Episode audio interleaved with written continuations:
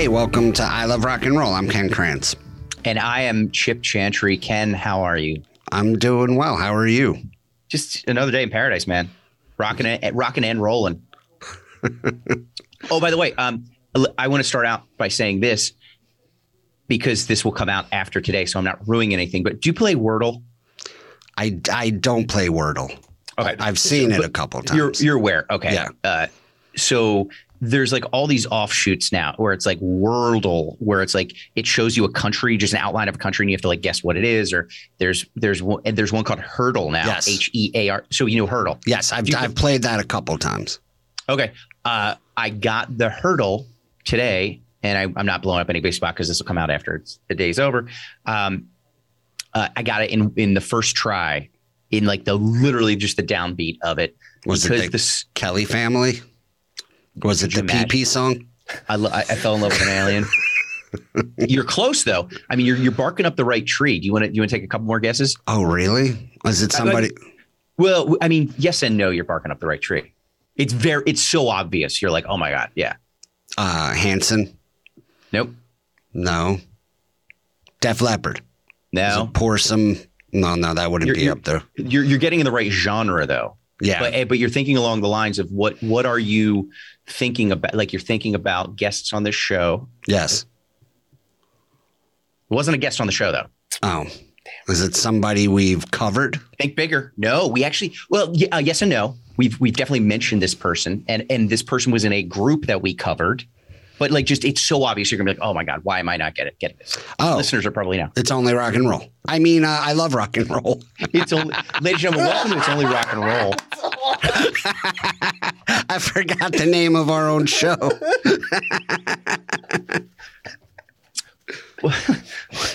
welcome to wt music um, yes it was uh, it was- Where do we go from here? It was Joan Jett and uh, uh, I love rock and roll. Yeah. She- the um was she always Joan Jett in the Blackhearts? Do you know? Was I, that oh I'm after the runaway. Yeah, I believe so. okay. So it wasn't just like because I I remember I knew her as Joan Jett. I mean, I was super little, but I remember, oh yeah, it's Joan Jett. And then I remember there was an album later in the '80s that came out. Was I Hate Myself for Loving You? I think, and it was Joan Yeah. Jett and the Blackhearts. And I didn't know if that was a, I a later edition. Yeah, you know, I'm not totally sure. We are uh we are working on trying to get her on Yeah. so we we can ask her. I mean, Maybe. with that intro, how's she going to say no? I mean, Yeah. just a just a fine tuned podcast that that Yeah. can't go off the rails at all. Hey, Joan, we love that song of yours. It's only rock and roll and uh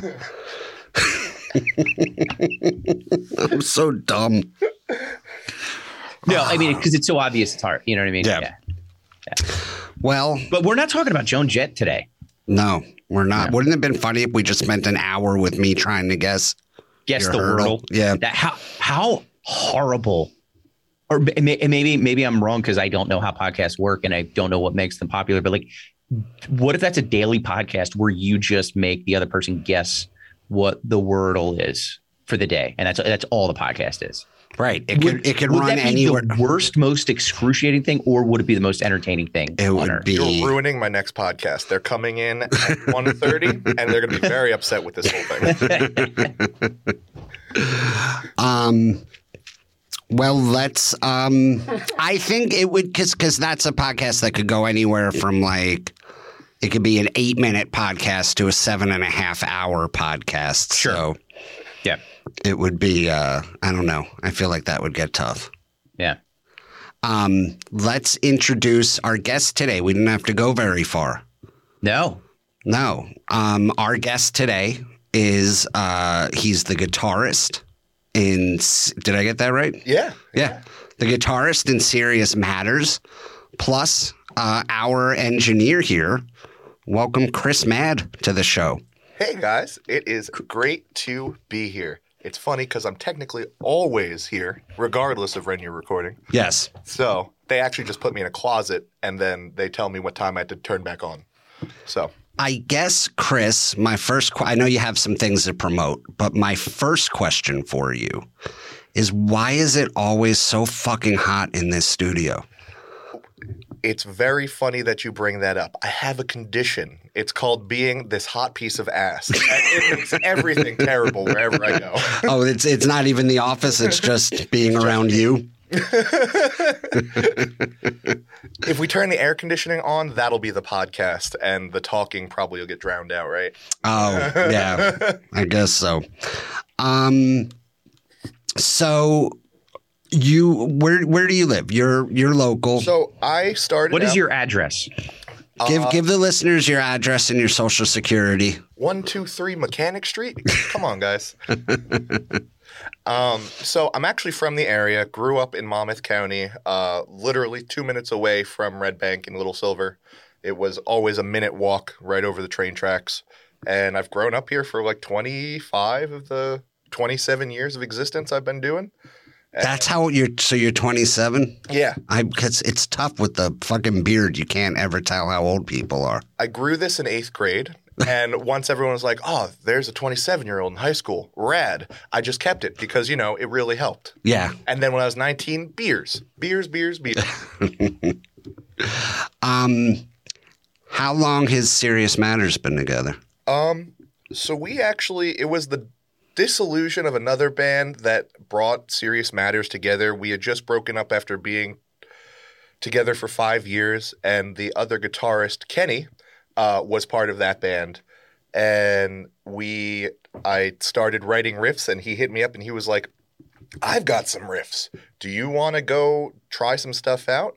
And then six years later, here we are, kind of just, you know, um, releasing music independently and touring as we can, as much as we can. And it's been like a crazy ride from starting in some parents' basement, Yeah. straight up, literally in the garage with the car next to us, the whole nine. Now that's a fairly bold move. I'm gonna I'm just gonna go out on a limb and say he's a guitarist, you're a guitarist. And you're like, let's get together and do this. Right, right. Is there is there a competition? Is is one a like more rhythm guitarist, one more of a we lead guitar? have decided that it was in our best interest that we switch off. Um, it's- it, it's kind of like every three songs because a lot of the time writing is mostly us, whether it's just because we're the only ones who can get together or, um, you know, time constraints. So a lot of the time we'll come in, he'll either have like a rhythm or a lead, and I'll be like, "Oh, I know what to do with that. You can, you're doing this. You can do this, this, and this." It's more of like a um, a mutual teaching relationship. He teaches me things from a land of not being like super view, uh, versed in music and everything, and I teach him the four or five, six years of high school I spent doing music stuff. and uh, and, and what kind of music stuff was that? Like, how did you come up in music? uh, I did choir for eight years, and I was like, "Well, this is this dumb. guy right here, same thing. You I was I bud. was just about to make a joke that Chip looks like he did choir. I was the I was the pre, I was the president of the honors choir in high school. Let so me bow down to this look at man. me. Look at this man. Ken- I can just see Ken like going through his Rolodex, trying to figure out who his next co-host is going to be. I was the president uh, in my high school of the uh, calling choir gay club. I got those letters. Wait, there's so there's honors choir. Like there's Yeah, it was like the select, like anybody could join the choir. So there was like a hundred kids probably in the choir, but then there was like a, it was called the chorale, which was the honors, which is like there was like twenty five of us. That was like, it was the- like the like the good ones. The yeah, chorus yeah, like varsity basically. Yeah, Varsity choir. yeah. You know, we got our letters and then just the shit kicked out of us constantly. Yeah. my jacket says "kick me" on the back of it. So By the way, and I don't want to. I should say that I was more rou- well-rounded than that. I just wasn't like this choir kid. I was also the president of the uh, the theater association. So Oh, yeah. oh yeah, that was kind of tough. Yeah. and I played and I played tennis. So so you, you, know, were you a little more rough and tumble than you you expected. was life hard as such a badass? Because it makes me it makes me feel a little uh, you know just inadequate. Yeah, it was just sort of like going from town to town as a gunslinger. Like just that was that was that feel. You know, I was so insulated that like I thought I was cool and just uh, kind of just avoided all of the other kids. Like if they weren't in the music or theater program, I really didn't go near them. That was pretty much. I just had this little world that I was in. That, that's that's kind of the way I look at it. So I was lucky that I didn't get my ass handed to me on a daily basis. Well, I guess that's smart. If you only hang with the choir kids, they're like they're not going to kick your ass for being in. Choir. I was like one of the cool kids in the choir. So it's like if you have that hierarchy, why not? Yeah. What did you do in high school, Ken? I did a lot of drugs. Yeah. Um, Yeah. I Were like v- vice president of like weed or I was the uh, I was the secretary of the Honors Weed Society. Yeah. By the way, w- way more marketable than anything that I learned in the theater. Yeah. Like you could have a dispensary now. You could be making millions. Like there's, yeah. There's, I, there's I could be, wrong. but I'm not. Yeah. Well, Um, so, so, so Chris, what did you, so, So you- I wound up going to school, uh, a, a special performing arts high school. Okay. Uh, that also had a bunch of different programs, but I wasn't one of the special kids who got to be the performing arts. I had to work my ass off to try and make it even into that because uh, the kids who were for, for performing arts were from like around the county. They would just they would be like sent off from districts. So I got to live that life without actually being a part of it. So my friends weren't in the visual performing arts. I got to hang out with all the regular kids and uh, not get my ass kicked, but definitely get made fun of enough. And I Yeah. spent my entire time uh, high school just like I'm gonna do music. Then I got out of high school and I was like, crap. I have no skills. were Were you one of these kids that um, like were you just locked in your bedroom hours a day learning how to play? Uh, after middle school, yeah, yeah, that was my thing. I would lock myself away and kind of just jam until I was like, yeah, this is good. This is this is fine. But I would do that every day for months at a time. Yeah. So it, it kind of started building up, and then you know, eventually I had to go out and do something with it. You can't just you can play by yourself and everything, but what fun is that? Then it's masturbation. I want to play with people. I want to, you know, a musical orgy, if you will. so, uh, who were you, who were you listening to growing up? Like what was the, what was, what was on the, uh, in the CD player? Ooh, I had uh, my brother and sister had a lot of music that kind of just got like shoehorned to me. So I had like System of a Down in one of the CD players, and then I had um, like Queens of the Stone Age in the other, and then Backstreet Boys. So I got this huge mix of Yeah. shit that kind of just like the pop like, knowledge, and then rock and metal for what it's worth kind of tucked together. And then I've been following that ever since. Just like music, such a wide open array of different things that I've kind of been searching for. What else is there out there? Mhm. Um, and that's kind of that's kind of where I followed. I think my new music intake stopped in 2006. Yeah. Oh, really? Yeah, yeah, my You you you don't you don't search out new music still? And I, I don't even have Spotify or anything, so it doesn't come to me. If I have to find music, it's usually me stumbling upon it myself rather than because, like, you know how there's that website Bandcamp. Mhm. I literally just go through the tags of genres, and I'm like, all right, what do I like? And I'll just go and listen, and I spend like a day doing that, and that'll be like, oh, here's all the music that I'm going to put in. Or even worse, when I'm writing, I can't listen to anyone else's music Right. because uh, what I noticed is that if I wait four years, some idea is going to subconsciously come into my music that I didn't realize until then. I think that's a problem for just writers, period, in general. I, I have the same. Sometimes uh, a joke will just arrive in my head, just poof, like fully formed. You know, Yeah. like set up, punchline, tag, and it's fully formed. And I'm like, that is so great.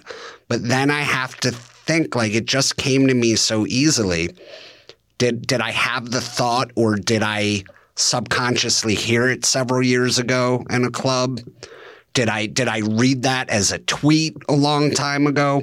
So there is I think there is something to be said for that. There, Yeah, I think it's called poisoning. Like you, you get again, like you hear a joke, you're like, that's a great joke. Forget about it. Six months later, you write that joke, you know, Yeah. because and you don't, and then, like that's why I'm always and like I don't know if you do this maybe with your bandmates or whatever, Chris, but like I have a couple of so- so- some of my comedy friends were we're always going back and forth. Like, is this? I come up with an idea, that brilliant joke, and it's like, is this funny? And have you heard this before? Like to try to do the due diligence of like, or like hopefully maybe like a, a mic or something, somebody be like, hey, that's kind of like uh, you know, you know. Who- XYZ, you know, that, Yeah. that's, that's kind of like a Bill Burr has a bit like that. You're like, oh, that's, you know, that's right. Absolutely, especially since our band, the band dynamic, uh, like our singer is straight from the hardcore sing scene. Our drummer does more gospel and jazz stuff, and he also loves really technical metal. Uh, our bassist is kind of just like his favorite band is The Strokes.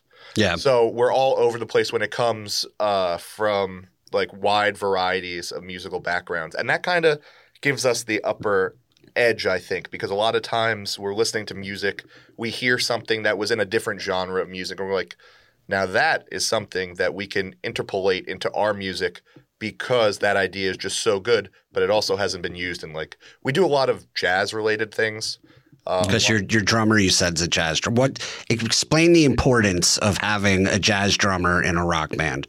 Because it, it's Jesus. yeah, it's That it seems like all the great rock bands had jazz drummers. it's something about the way they hear rhythm that I I can't fully explain because I'm not a drummer, but the way we usually hear music as one, two, three, four, their subdivision, their brain just takes it and does all of these uh, really big like algorithmic thoughts and then they just put different time signatures on top of it or create a groove that wasn't there from the straight one two three four and that's the beautiful thing because once you get groovy once you get the ability to bop your head or wag your finger or you know stomp around that's when the music starts getting made Yeah. and i feel like it's not before that point uh, where music's being made or you're just throwing ideas around but that's just me Yeah. That's correct. And I hate to do this like pigeonhole, you, but like, uh, what, what, what would you, like, what genre of music would you say? So uh, that- uh, I always imagine us as a um, a, uh heavy alternative band uh, in the vein of the Foo Fighters. The Foo Fighters have a lot of uh, diverse musical genres that they have incorporated into their own music um, over their albums worth. So like I know I'm a really huge fan of them and their first album totally inspired me. Uh, so I'd like to think we're like a little bit of a heavier Foo Fighters because we do kind of trudge into that like really uh, complex uh, like metal background, but we really try to reel ourselves back in because we don't want to fully do that. And we've dipped our toe in. We did a single that was screaming and like everything that we were just like, let's experiment. And it took off. And we were like, we're going to change the direction. What's the name of the single? so that single is uh, called Used. And uh, we actually haven't played it live in about six years. We had a singer from another band come in and do a lot of the main lines. And then our singer did the backup vocals. And it was so cool, the collaboration that we got to do. Um, so much so that I go back and occasionally just relearn the riffs that I wrote because I was like, these are too good. I hope they don't go to waste. I'm, what what was the thinking about bringing in another uh, behind bringing in another singer and and having your singer do background? Um, it was a it was an interesting time because Serious Matters has had a a, a myriad of different lineup changes throughout the six li- the six years that it's been alive as a project. Um, you know, we've gone through singers a dime a dozen. Uh, the only people who've been consistent are me and Kenny, essentially. Um, that's the other, other guitar guitarists. player. Right. and um, Matt, our singer, used to be our bassist before this. Uh, before we picked up a label, uh, record label deal at one point in time, he was our bassist, and the other singer was our full time singer. So we we kind of um, we got picked up by a label. We had to start making different moves, start to fix things because that's what labels do. And uh, after that, we had a single that had a guest singer on it. So it was very hard to market it. Yeah, I But- would, I would imagine. Um, it was worth it because it showed a completely different range. We went to a different studio. We went to a different producer. We did everything the opposite of what we did um, beforehand, and it was incredible.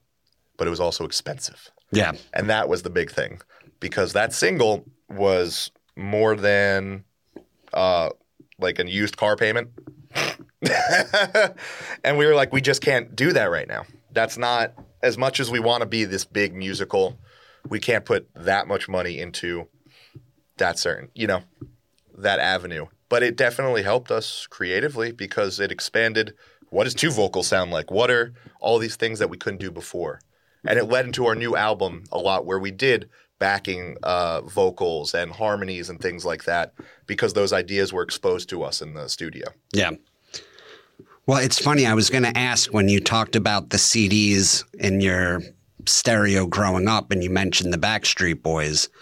Um, of course, it's easy to goof on them, but did you learn anything from from listening to that? what I learned from them is that there is uh, maybe not even the guys in general because they were just playing the parts of the producers and the writers behind it, Right. but the producers and writers had some astounding ideas about just how popular music and the concepts that they were following, um, different variations rhythmically, whether it be stopping or starting or different things like that, are truly there. When you go into pop music and look at the producers behind it, some of the ideas that they make just unbelievable and they don't make it till rock maybe five ten years later because everyone's like huh the backstreet boys Pishaw. Right. you know what i mean Right. and that's kind of how i was as a teenager like what is what um, but now i have the retrospect and the hindsight to be like oh okay this music is here because the work was put in and it you know it's kind of getting clowned on because of how popular it is Right. And you, because you forget that, because like I'll d- dismiss something that's too popular. It's like, oh, it's for the kids, or it's like, it's not my alternative rock, indie, indie rock, whatever. But it's like, if it's like a, whether it's, you know, I'm trying to think of like, you know, Rihanna, Katy Perry, or like who, whoever it is. And you're like, if you really listen to it, listen to it, you're like, oh my God, that's such a great hook. Like it's just such, it's an undeniable hook. And to dismiss it, it's a, it's like it just cuts you off from so much. Like it's like I really try to keep an open mind whenever I really with anything, like with its movies, TV, other comedians. Like I'm like I can probably take something from this. yeah, there's some. I feel like there's a lot to be learned from a lot of basically any type of media that gets put out there because the work was put into it. And I mean, sometimes it's not. we, we've all seen Airbud, um, but like for the the shining moment for this example was I was a freshman in high school, and this was probably my second week of classes. We were told to analyze pop music, uh, and I was like, "I analyze what? What you want me to do? What now?" but uh, just going over chord progressions of a song. So they chose a Katie, no, not Lady Gaga song. And when we were going over it, I was like, well, this is more reminiscent to classical music than it is pop music because these chords are going to places where they usually don't belong. And um, that right there, the idea of uh, harmony and stuff like that, is something we don't get in rock because, you know, we're just putting out energy and emotion a lot of time. And we're not thinking about the uh, the harmonic um, thought process on the rest of it. That's what we writing now because we're writing again. We're doing a lot more. Like now, I have books filled with chord progressions that we're going through, and I'm analyzing them before we even get to the pre-production stage, which is something we've never done before. Because Kenny doesn't know. Kenny's learning music as we're going on this journey, and I'm improving my music skills because I realized how valuable they are. And who uh, who writes your lyrics? Um, lyrical concepts has been an interesting thing because our fir- our first EP we only had two weeks to write, and me and Kenny pretty much wrote all the lyrics, just full done. And then our first full length album, uh, we took to ourselves to start writing and workshop them together instead of writing together. As as a whole band? Yeah, because it was a little bit harder. You know, groupthink makes things a lot harder because everyone wants to put their idea in. Yep. And when you explore every single idea, you just lose track of time. Mhm. So now what we do is we get certain ideas or concepts, we bring them in and we workshop them together.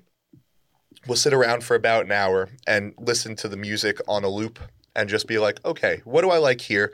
What ideas do I like here? Where can I like um, you know, where can I really expand on this against where can't I? So Ken and I have written lyrics as well as Matt writing lyrics, but Darian has too. We've all put like equal parts in when it comes because we, we thought just workshopping together made better music when doing it ourselves. Now, here, here's something I, I haven't listened to all all of your catalog, but I've listened to a bunch of your songs, um, and you know, it's it's definitely it's got that you know alt rock feel to it, and just like the emotion of it. it you know, it's like you know, it can be kind of dark and can kind of be despairing. Like, is there what does that energy do? Like, what do you? How do you feel like you're? Are you having? Obviously, you're having fun, but like, what vibe are you putting out when you're on stage, or when you want to put out there? Like, is it? Can you be goofy? Can you fool around? So what, what does that look like? For a live performance for us, um, Serious Matters is the like top irony right there because that is the exact opposite of what we are in Right. any capacity.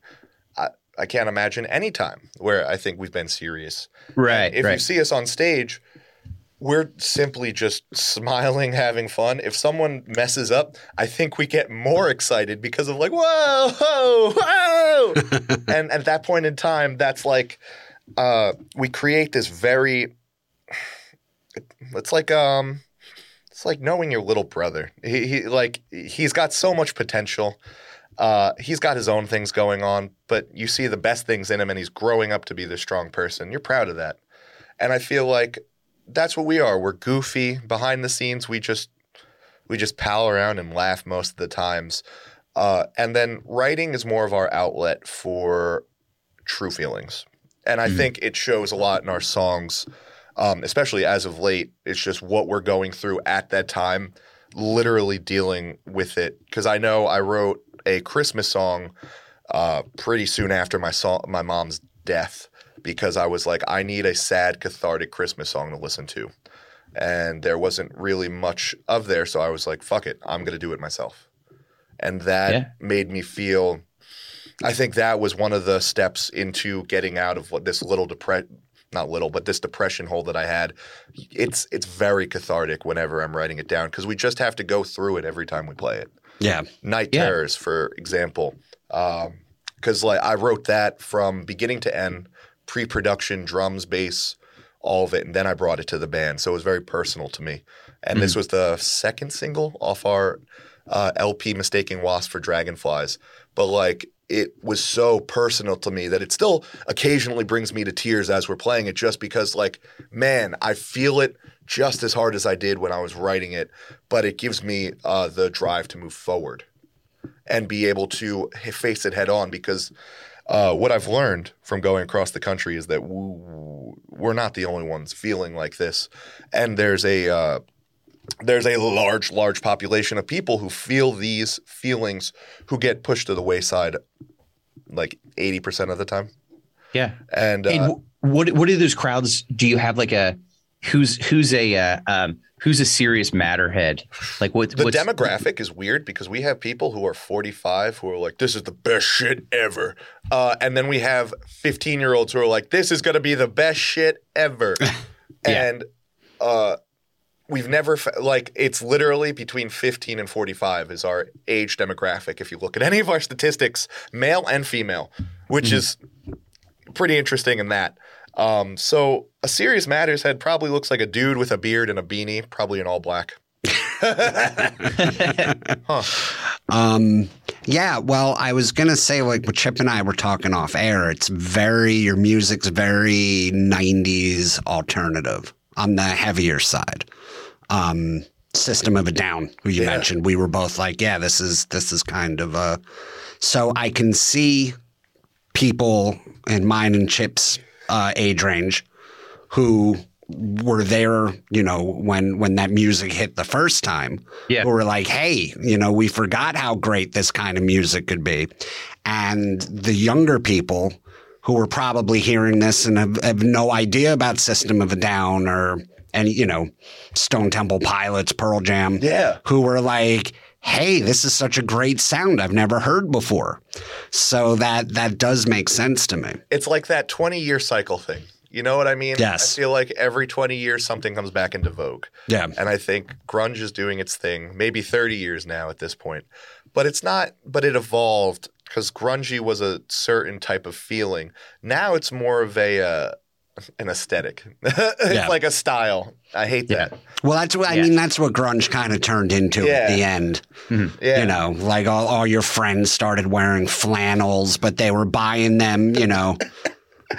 they weren't going to Kmart and buying LLBs. flannels. Yeah, they were going to Abercrombie and Fitch and I- I buying still- $75 flannels to try and look like they Yeah. were wearing a $5 flannel.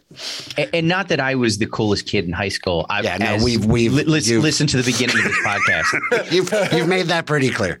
But like, you know, I was there. I remember in ninth grade when like the cool kids were passing around a cassette, a, a handmade cassette that said Pearl's Jam on it. Like it was, you know, it was. We didn't know what it was, and it was like this big new thing. And then Nirvana came out. But like I was, but I still remember the death of that. I was, I worked at a pharmacy, and it was like my senior year of high school, and they just had these like book space, not for kids, but almost like for tweens, I guess. And it was just like all these like '90s things, and it was almost like here's what grunge is. And it was just like, it was almost like a picture book of what grunge. And I was hmm. like, this is, it's over now. You know, it was just like, this is, we need to move on. Yeah, we need to uh, chop this off and start moving forward, guys. Yeah. You- now, what is the, not, not to get too much into the business end of it, but like, obviously like c- comedy has changed so much since Ken and I have started. Ju- Even just like the business model of like, how do you get successful? What's the what's the path? What is the path for you guys as far as like what's your goal and what? Not, not to get into dollars and cents, but like what makes money? What is what is the goal? Because it used to be like, oh, get the record deal, or like I want to sell a million albums, and it's like, well, that's not really necessarily a thing. Not really tangible anymore. Right. And, and then it's like, is it touring? Like what what does that look like for you guys? Um, in this landscape right now, especially post COVID, venues just straight up fell off the uh, face of the earth and in grand quantities. So it's been a lot of do it yourself. We have speakers and subs, and we're going to make a show happen. When Mhm. it comes down to what makes money anymore or what uh, like blows up, it's I literally just had this conversation. It's literally the luck of the draw. I don't think Yeah. there is any rhyme or reason. It's just the right TikTok TikTok so- sound to the right influencer at the right Who- time.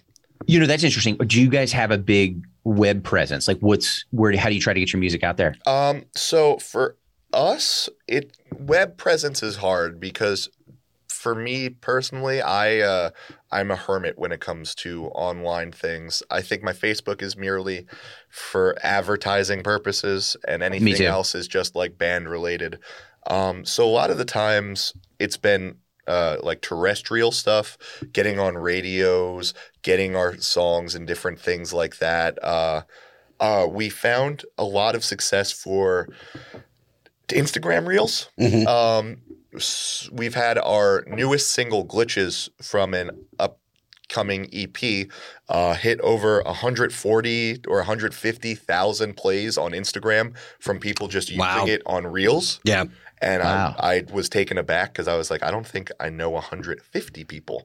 I couldn't Yeah. imagine 150,000 people. Wait, so how does how does that work? So you just you your music is out there, Mhm.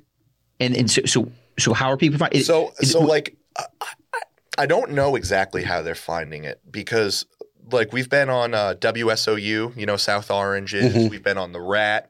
Um, we've been on the Core. We've had our music go out on a lot of terrestrial radio. But what we found out is that uh, when we went on Instagram to go look at the like analytics, things had popped off without us realizing it. Mhm. And so we we're kind of unsure ourselves what makes the music scene tick. Um, yeah, that's that's really crazy. because like one of our other songs the world over heaven happened to reach like a thousand people right off the bat and it's just a guitar playthrough just me and kenny playing the guitar of the track Mhm. and we were like why are you all here how did you all get Right. here who told you yeah, tell me um, and it's happened a lot we got booked at starland we have no idea who got us that we played for king's x Oh We- wow. We have no idea. Wow. We paid played to like 500 people. It was truly like really awesome, but we have no idea how we got the gig. We just got set up, showed up, sold some tickets, and played the show. I mean, no, no, nobody asked. Nobody did Well, any kind we- of digging like around. we didn't we didn't do any any back end, and they never really got back to us on how'd you guys find out. But that's Mm. kind of our whole story because we've played the Knitting Factory right that Mm-hmm. for some Scandinavian band. Uh, they just they put us in the green room and shit. We played the Bowery Electric, the same idea. How great is the Bowery? Man, Have you ever been to the Bowery Ballroom I haven't. I, I've always wanted to, but you haven't been to. so cool. it's it's uh that place is electric. When you, Yeah. I I saw, I've seen Queens of the Stone Age there. Yeah. I saw the White Stripes there before they were big. I've seen so many good bands there. The- What is? I mean, what, how many people do you think that fits? Not not even a thousand. Do you Not think even a thousand? Yeah, Probably like seven, eight hundred. 750, 800. Yeah. Wow. Tops. Yeah. It's like the probably like the TLA in Philly. It's Yeah. just a, Yeah. That's great. Um, Is it still? Um, can you remember what it was like hearing your song on the radio? I know it used to be like you got a song on the radio when you were made, and now it's you know when I heard it the first time, uh, it was actually through uh, WSOU's Street Patrol. Shout out to them because they they really they came out to see us at a show a few months after they put us on. But um, they do a segment that's like uh, crank or yank, and they put a song up and they're like, text in, we'll either yank it or crank it. And uh, for the first time, we had a song get cranked. We've never had that before. We we submitted like once before, and Yeah. you know, and at that point we were like, what? And I listened in, and it was just unreal because the radio quality is just a little bit worse than everything else. But hearing it through my car radio, uh, it, it was kind of life changing. Just like, whoa, I did Oh, yeah. this. Um, and it's funny because Glitches, the track that we put out, was just a B side of our last record. Uh, it got written before the last track of our last record and just got put away to the wayside. yeah. Yeah, it was some funny track called Carl the Manicorn that I just had in a folder, and I was like, "Well, we'll hold on to this one day." and uh, we always have silly, stupid uh, pre-production names. Our newest one came from Ken's joke about his uh, space laser. Uh, so I was like, "Oh, that's so funny!" Pew pew pew. I'm gonna keep that. Pew pew. So now that's one of the pre-production names. Oh, that's funny. So it's just like little things like that um, have been interesting on the business side because you don't really know what does and what doesn't. And like Oh, anyone, yeah. everyone can tell you this is what does and what doesn't, and that's a load of crap. Nobody knows unless unless they're successfully doing it. Mhm. Nobody knows. Yeah, and that's that's what you learn as you you go on. You just kind of see, oh, okay, this is the real deal. This is a load of crap. They're guaranteeing too many things. Yeah. Yeah. So Yeah. tell us about uh, this festival Ooh. that you're that you're launching. So, uh, actually, between here, uh, Red Bank Rehearsal, and Red Tank Brewing, uh, all these businesses are putting together a curated list of uh, some of the best bands that we have in our Jersey area called uh, Beers for Tears Fest. It's our answer to the last three years of being completely uh, isolated from shows, music making. Um, Why did, Local did something happen? Yeah. What did you guys Um, take a hiatus? there or was what? a uh, there was a uh, man a panoramic something was happening around the time when people can I don't know what it was so We'll long believe ago. you. Okay, we'll believe you. Um, and we just like all of our favorite venues had closed. There's nothing around. Our alternative originally is we threw a show at the rehearsal studio Mhm. and it, we packed it out, which was crazy. So we knew that right then and there. That, so there's something to this. Yeah, people are craving. People need it. Yeah, people want to be out and seeing music again. So after we did that, and that was about, I want to say last June, we decided, what if we did this at a bigger space? Because the rehearsal studio eh, is small. It's not the most ideal place for a show. But uh, we have a connect over at Red Tank Brewing, and they have a spot for a venue. They have the drums and everything ready to go. So uh, one of my closest friends, Tom Lakazak from over there. He was he decided, hey, we'll get this done. We are gonna we're gonna work this out. We're gonna get all the specifics. And by the time September came around, we had already had the blueprints to what we were gonna do. Um, and then let's say March, we finally had everyone confirm, and we were like, all right, this is a go. We are going to bring out a festival uh, in Red Bank because the last time there was anything similar to that was when we had Chubby Chubby's in the Internet Cafe almost a decade ago. Mhm.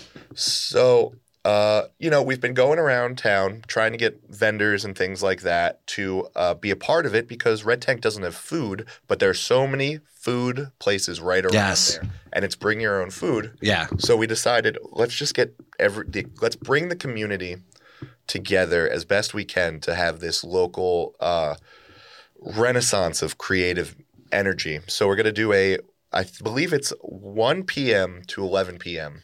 Um, we're gonna have the the windows open at the brewery. They have the big garage windows, and we play in a full blast, full body show for the whole day with five dollar beer specials and uh, all types of crazy stuff happening throughout. And we're gonna, um, you know, it's been a lot of work getting everything together on zero dollars worth of money. We've had to do this with a shoestring budget, if that. I'm sure bands are itching to play though, Ooh, right? Everyone. And I'm sorry, did, did you say the date? Uh, yes, I said May 14th, this ne- next Saturday, right? Yeah. Next Saturday, Yeah. I believe. Um, I'll be I'll actually be providing the sound engineering as well as getting it set up and everything. And then Serious Matters is actually going to be playing later in the night as well. Uh, and I've learned after multiple uh, attempts and failures that I can do our own sound and play a show at the same time. It just takes a little tweaking. That's got to be crazy stressful, I would think. Um, this will be the fifth time that I'm doing it, and uh, it was stressful the first three times. The fourth time, it was like, all right, set it and forget it. This next time is probably going to be set it and just let it roll. Yeah. Yeah. Um, it just happens with. Uh, there have been multiple times where we showed up to a show in like New York City and they didn't have us booked for anything. And the booker was like, What do you mean? So I had to do the sound for us there. And uh, that was the most stressful thing ever. But it really gave me, like, oh, I can do this. I can do this. Yeah. Sometimes it takes that like the worst case scenario f- to happen for you to realize it's actually not that bad. Yeah. Once you. Uh, once you have nothing, you can do just about anything. And that's where we were at, that bottom baseline. So That's why Ken and I are going to come on the 14th and just fuck with all the wires. Just pull things out of this will make them. This will make them stronger. Makes you stronger. this is character. What doesn't kill you makes you stronger. Um, who are some of the other bands on the bill? So we've got some uh, fantastic acts. Uh, some of the notable people are with Sales Ahead. They just got back from touring out in Texas. They did a real long run. Um, they're an amazing band that is uh, this post-hardcore scene. Uh, they have a female vocalist who is absolutely phenomenal named Sierra, who kills it. But all of them are musicians that deserve so much more than they have. Um, we also have Poeta, some of my favorites. They they're from I'd like to say the Howell area. They've toured across the country on Warped Tour already. Uh, they're, they're some of our close friends. They played with us in Rock the Rocktober Feast that was put on at the oh my god in Neptune's the headliner. You know where all the Jersey Shore people go. Yeah. I did sound and played that gig, and I was like, yes, let's play more shows together, guys. Um, we also have two bands touring who are coming to use this as a date for their tours. One from Virginia called Pulses, who are phenomenal. They are not only are they great musicians, they're just funny. They're funny guys. Uh, and then we have another band from New York whose name I'm forgetting. I'm so sorry. The Ramones.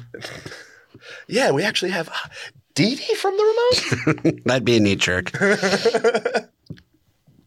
So, uh, you know, it's been it's been interesting getting everything together, and uh, it, the f- the craziest part of all of this, not one band had a problem with their set time. Yeah. Fifteen bands. Uh, usually for a three band bill, everyone's like, "Oh, can we do a different time?" Yeah. This time, not a single person had a problem with it. Yeah, because I like I said, I think you know everyone's just itching to play and they're excited to to play for people. Yeah, that's. I think that's the biggest thing. None of us have had like that big uh, release of playing to like a big crowd. You know, some of us have played House of Independents, but they're still seating people, and it's not general admission and stuff, so it's not the same. Uh, so this will be a nice standing room of um, really just musical excitement. Just it'll be electric. That's that's what I know. It'll surely be electric. That's great that you put this together. Yeah. For uh, I'm sure the bands are thrilled for it. it, wa- it was a little bit of a bastard, you know, doing doing stuff with zero money uh, makes it a little bit harder. But we called in a lot of great people to be able to do, um, like, be able to make things work. I know I'm backlining some of my equipment as well, just because I was like, it'll be easier. We can all just share. Yeah, It'll just make things easier.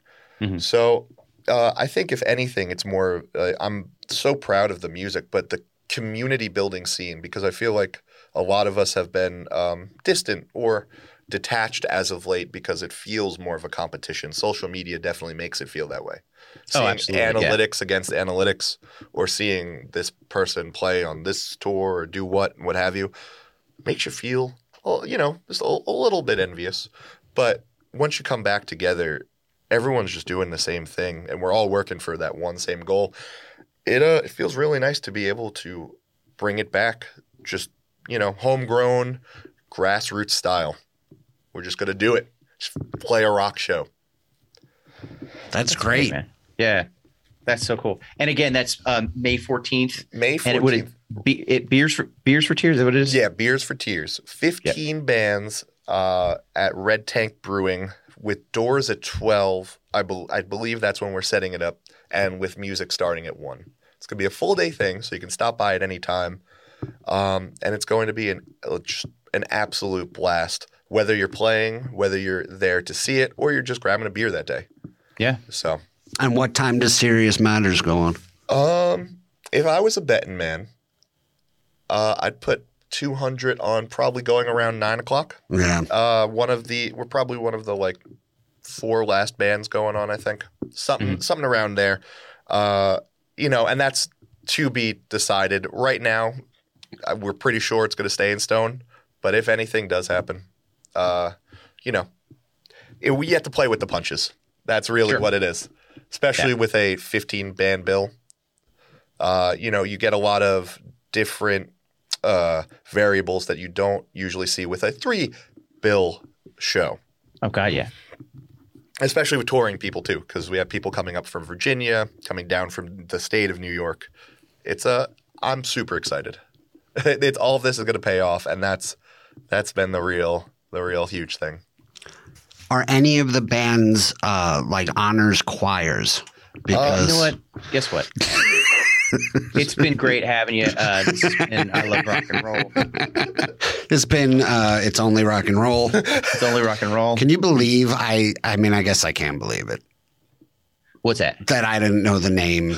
Well, of it was- our show.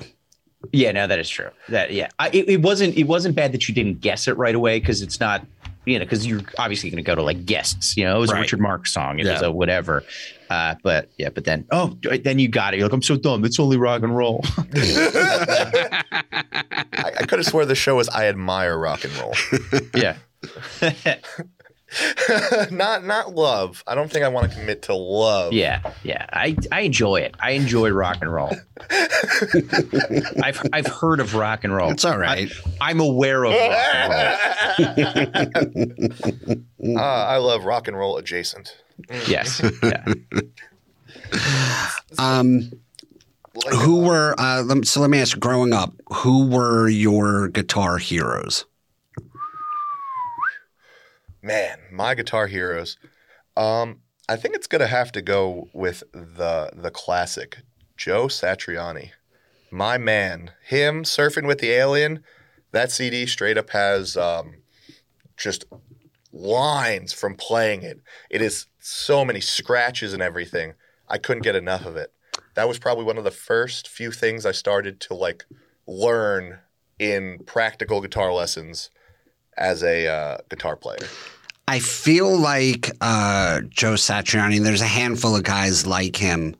I feel like they're almost like the comics comic. Like like musicians rave about Joe Satriani, but not like a lot of just It's there's a subsect of uh, there's music fans and then there are musicians who are also music fans. Yeah. Those are the guys who go to the Count Basie and go see him every time. right. Uh, I couldn't name a song. I remember had the the Silver Surfer was Yes. on the album Yep. cover. I remember the album cover. um, but they were like all instrumentals, right? Does Oh. he even have anybody sing? He is an all instrumental guy. He is like uh, take Van Halen and delete the David Lee Roth, you know? And that's kind of on that album he was doing like his testament to Eddie Van Halen by doing Surfing with the Alien. That was his hot for teacher. Yeah. And uh, and it shows, but he also had tracks that were this super laid back, like, oh my God, I'm getting absorbed into the ambience of the feeling because he's just choosing these chords that a lot of guitar players just probably didn't know. They're not open. They're not the usual like C A. They're just, um, they're just a little bit augmented. And him having that musical skill to know it, mm, oh, chef's kiss. You know, there David Lee Roth was just saying in an interview that um, they I don't know. I don't know how serious he was about this, but he was saying that if they did a tour to kind of celebrate Van Halen, that he would want Satriani on guitar. You know, with uh, with Alex on bass and Anthony on drums. That would be unreal. Yeah, but I don't, I don't know. I don't know that that's anything but him just saying You know, like that would be cool. Being but David it- Lee Roth. Yeah. It's funny because we had a seven hour loop of him dancing. He has seven hours of him dancing online. And this is like probably 60 and over of David Lee Roth. And that's what we recorded the entire LP's drums to. We had that playing in the background the entire time. That's so funny. That's great. He does a lot of like karate moves. Oh my God. This guy is like the Ralph Macchio of music. You know, it's funny. Like if, if you like if you brought an alien down today and showed him David Lee Roth now and then tried explaining, like, oh no, there there is a point in time where I was the f- coolest fucking dude on the planet. Yeah. This guy was, he was, he was literally the panty dropper. Yes. Something. Uh, oh, what is that song? Is it Jump? Him just like talking into the mic during. Oh, uh, Panama? Yes. Yeah. Just like. I like the way the line runs down you. Yeah, Yeah. the back of your stocking. Yeah, That was the wildest shit back. I knew. I knew it was over. So I, I, I saw. Um, you know, I was eight years old when they broke up, so I, I never saw them. I did see them when they reunited with Wolfgang. you lucky but. I mean, it was cool to see Eddie, but David was totally, you know, his his vocals have been shot for a long time. But I saw him years ago on a co-headlining tour with Sammy Hagar. What? Yeah, at the at the art center in Really? Holmdel. Yes, they did. They went out on a. Uh, they were both out of Van Halen at that point, and they they were doing a. They did a co-headline tour, and I remember the line to the men's room was like four miles long, and there was no line for the women's room. And I was like, "Oh, it's over. It's eh, it- like that's how you know because if that had been a Van Halen show in 1984, mm-hmm. Yeah. you wouldn't have been able, you know, you wouldn't have gotten into the ladies' room that night. And this was like, you know, there was like one chick for like every 400 dudes at this show. There was a guy holding a vacancy spot for the women's room. yeah. Oh man, I I, feel like I've missed so many amazing concerts only because just wrong time period. You know what I Yeah. mean? I don't know. When I think of music, when I think of stadium rock stars now, I don't think there's even the only thing that goes to my mind is the Foo Fighters. Right now, I can't think of another band that was doing what they're doing at such a grand level. Yeah. Um, and I don't know why that is. Maybe it's just people. Maybe people got over it. There's yeah, I think it just I think it just fell out of fashion. You know, I think there was a time when people were like, you know, especially Chip and I remember 80s and 90s, especially the 90s when alternative rock started, and it felt like every day a new band was blowing up and selling millions of records and you got to go see them everywhere in concert. Um, it just it went, uh, but it was also at simultaneously the same thing was happening with rap. Yeah, yeah. you know, like it was like, oh, here's Dr. Dre, here's Snoop Dogg, here's Eminem, here, you know, and then all of that started blowing up at the same time. Yeah. And then it just feels like rap just won. Yeah, they overshadowed it because Yeah. I feel like it was it's a lot easier to have a singular person be able to do over one producer's stuff rather than having a full band get together, put all their differences aside, agree on something, and then play it at you know all together to sound good. Uh, it was just way easier to be the single person. Yeah. And I think that's actually come full circle now because there are a lot of people who are producing rock and metal who are only one person who are doing all the instruments and everything because it's just easier. Yeah. And uh, it feels weird. I feel like musicians are going to, I mean, they're not going to go extinct, but the way we know them may change. Mhm. Uh, because the the hardest thing to find right now drummers bassists things that have rhythm and groove for some reason you're finding a lot more people are just like i can program this eh.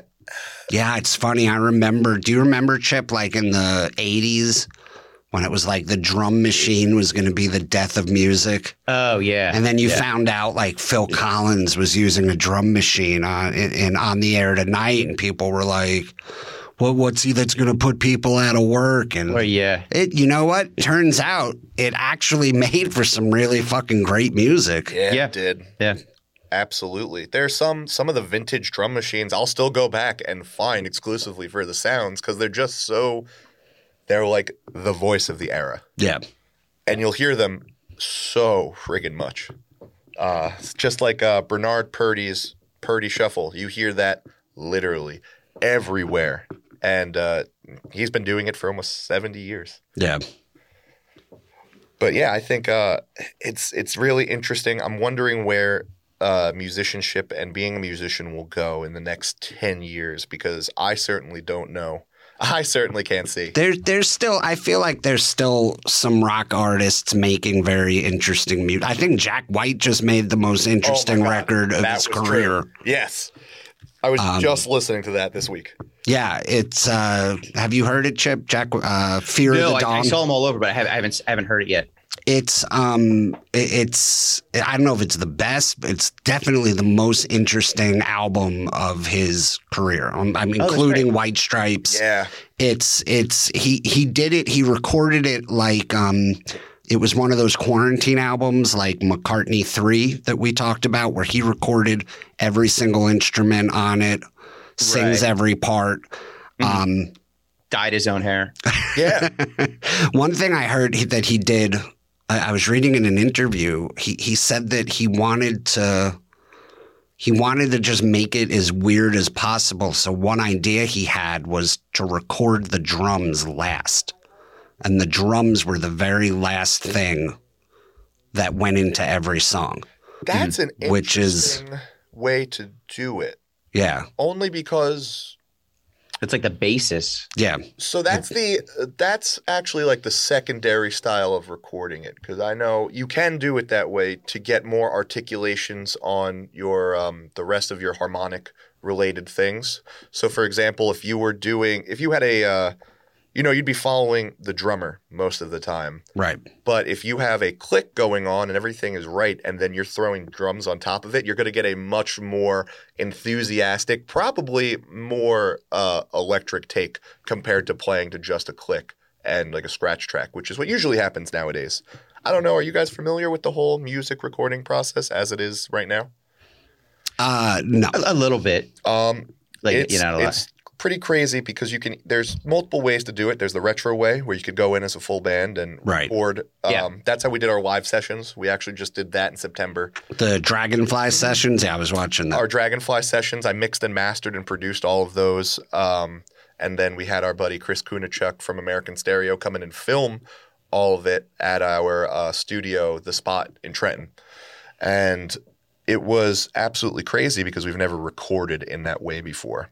And that it's a whole different um, dimension of recording because it's not perfection that you're looking for now. You're looking for energy and like, is this the right thing for right now?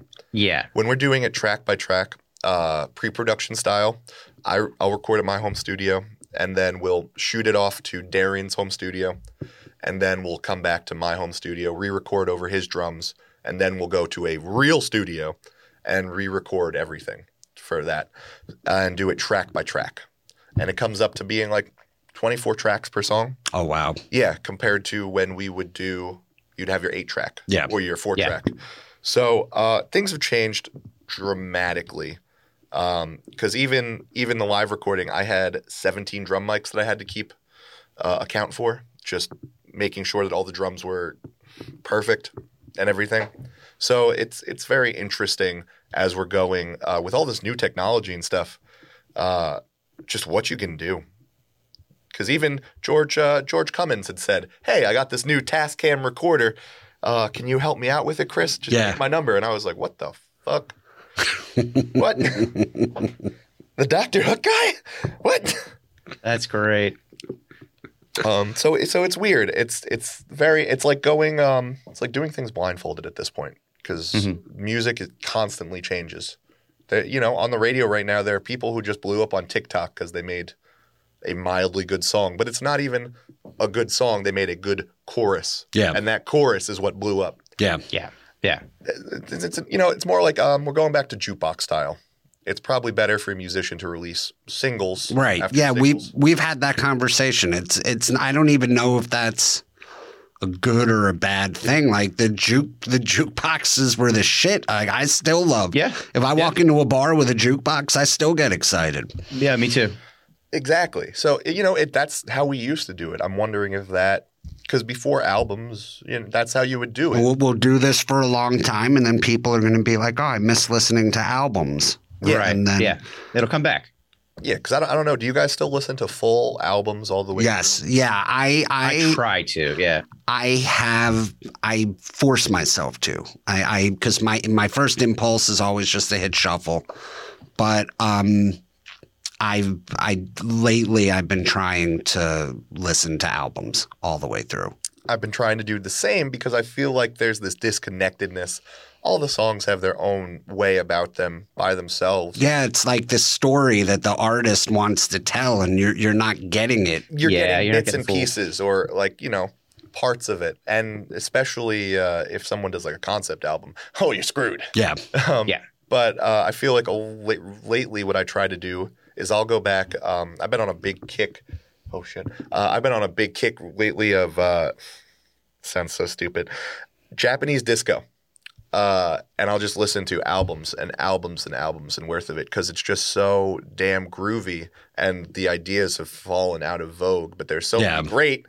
If I was in the 70s, I would have been a disco head and everyone would have been throwing eggs at me. Yeah. It sucks. Well, again, and going back to that, you, you know, there's there was some great disco yes, but there was such a backlash and i think we i think we talked about this in an earlier episode but like a lot of it had to do with like y- you know homophobia racism and things like that because Yeah. he was making it and you're like oh it was great music but then you were just told that disco sucks Yeah. so it's like oh well i'm just going to disregard all of that and of course there was some shitty stuff out there but there was some brilliant music Yes. when it came to that that we were conditioned to be like no there's nothing nothing is worth listening This, to you can just cut this genre right I, off. I, Right. I I remember seeing the Rolling Stones at Giant Stadium on their 40 Licks tour, I think. Mm-hmm. So that was probably early 2000s, you know, like 2003 or 4 or something like that. And they were playing Miss You. And the guy behind me was screaming disco sucks the entire time. yeah And I was just like, dude, It's 30 years later. Yeah, give it up, buddy. It's all right. Wasn't even a disco song. It was just an R&B song. It just had a great rhythm and blues uh, riff to it. But it was like, Jesus, people are still mad about Yeah. disco. I always point to another brick in the wall. If you say disco sucks, tell me that song sucks. Oh, that's too. all. Yeah. 'Cause that's that is all it is. literally just the disco beat. Yes. Yeah. Um, do, does your do, does your singer ever get like paranoid that you've been through so many singers? Um, no, because he's been there. 'Cause he's been there. He, he's been the bassist before he was Oh, there. that's right. Yeah, he's, So he he's was a just utility like- guy. Yeah. he was like, "All right, yeah, I see." You know, he uh, we also invested in like vocal lessons and things for the last four years to really, you know, make sure that he was down with it because he did the same thing I did, choir, choir for eight Yeah. years, um, stuff like that. So like when we're going together, we'll be figuring out harmonies and things of that nature, um, melody lines. We start just bringing a keyboard into every demo recording practice because it's just easier to find here's the harmony line or here's the melody line sing this and it's made it's streamlined a lot of the process Yeah. um because you know if it's just me and kenny we can pop out a record in two weeks it'll just be slapstick Yeah. but Yeah. uh, if we do it all together we can actually make something that's really rock solid and able to um, fully uh, fill out what you want from an album our first record was only written in, or our first ep uh, can you see the sky from here was written in two weeks Yeah. we got a label and they're like, "Where's your music?" And we are like, "What music?" And if people want to find you, where like where would you direct them? Like where what's your like listen to this. Like this is where this is where they should enter. If you want to that. go, um, I would say start from our LP, "Mistaking Wasp for Dragonflies." That right Mhm. there is the. Uh, our thought was it's a combination of five old tracks that we had written, um, just that needed to get a place, and five new tracks that we wrote by ourselves um, and brought together and workshopped on our own. And that fusion of 10 tracks really, really came together nicely. yeah. Um, Okay, And that's we were going to uh, we were going to do that on the Dragonfly sessions, do the whole album, but we actually had a problem, and we did 22 takes of it. So we were like, we're just going to cut one song and replace it with glitches. And uh, unfortunately, that was one of my favorite songs, "Summer Tides," but it it worked out so well because everyone was like, "Whoa, glitches live! That's crazier." Everyone was also unexpected that we sounded the same live, you know, as we do playing Yeah, recorded. Right. So I was like, oh, yeah, just, you know, letting you guys know we do play. Yeah. uh, and now, ladies and gentlemen, a I love rock and roll exclusive, even though you can hear it other places. I'm going to call it an exclusive. This is Serious Matters with glitches.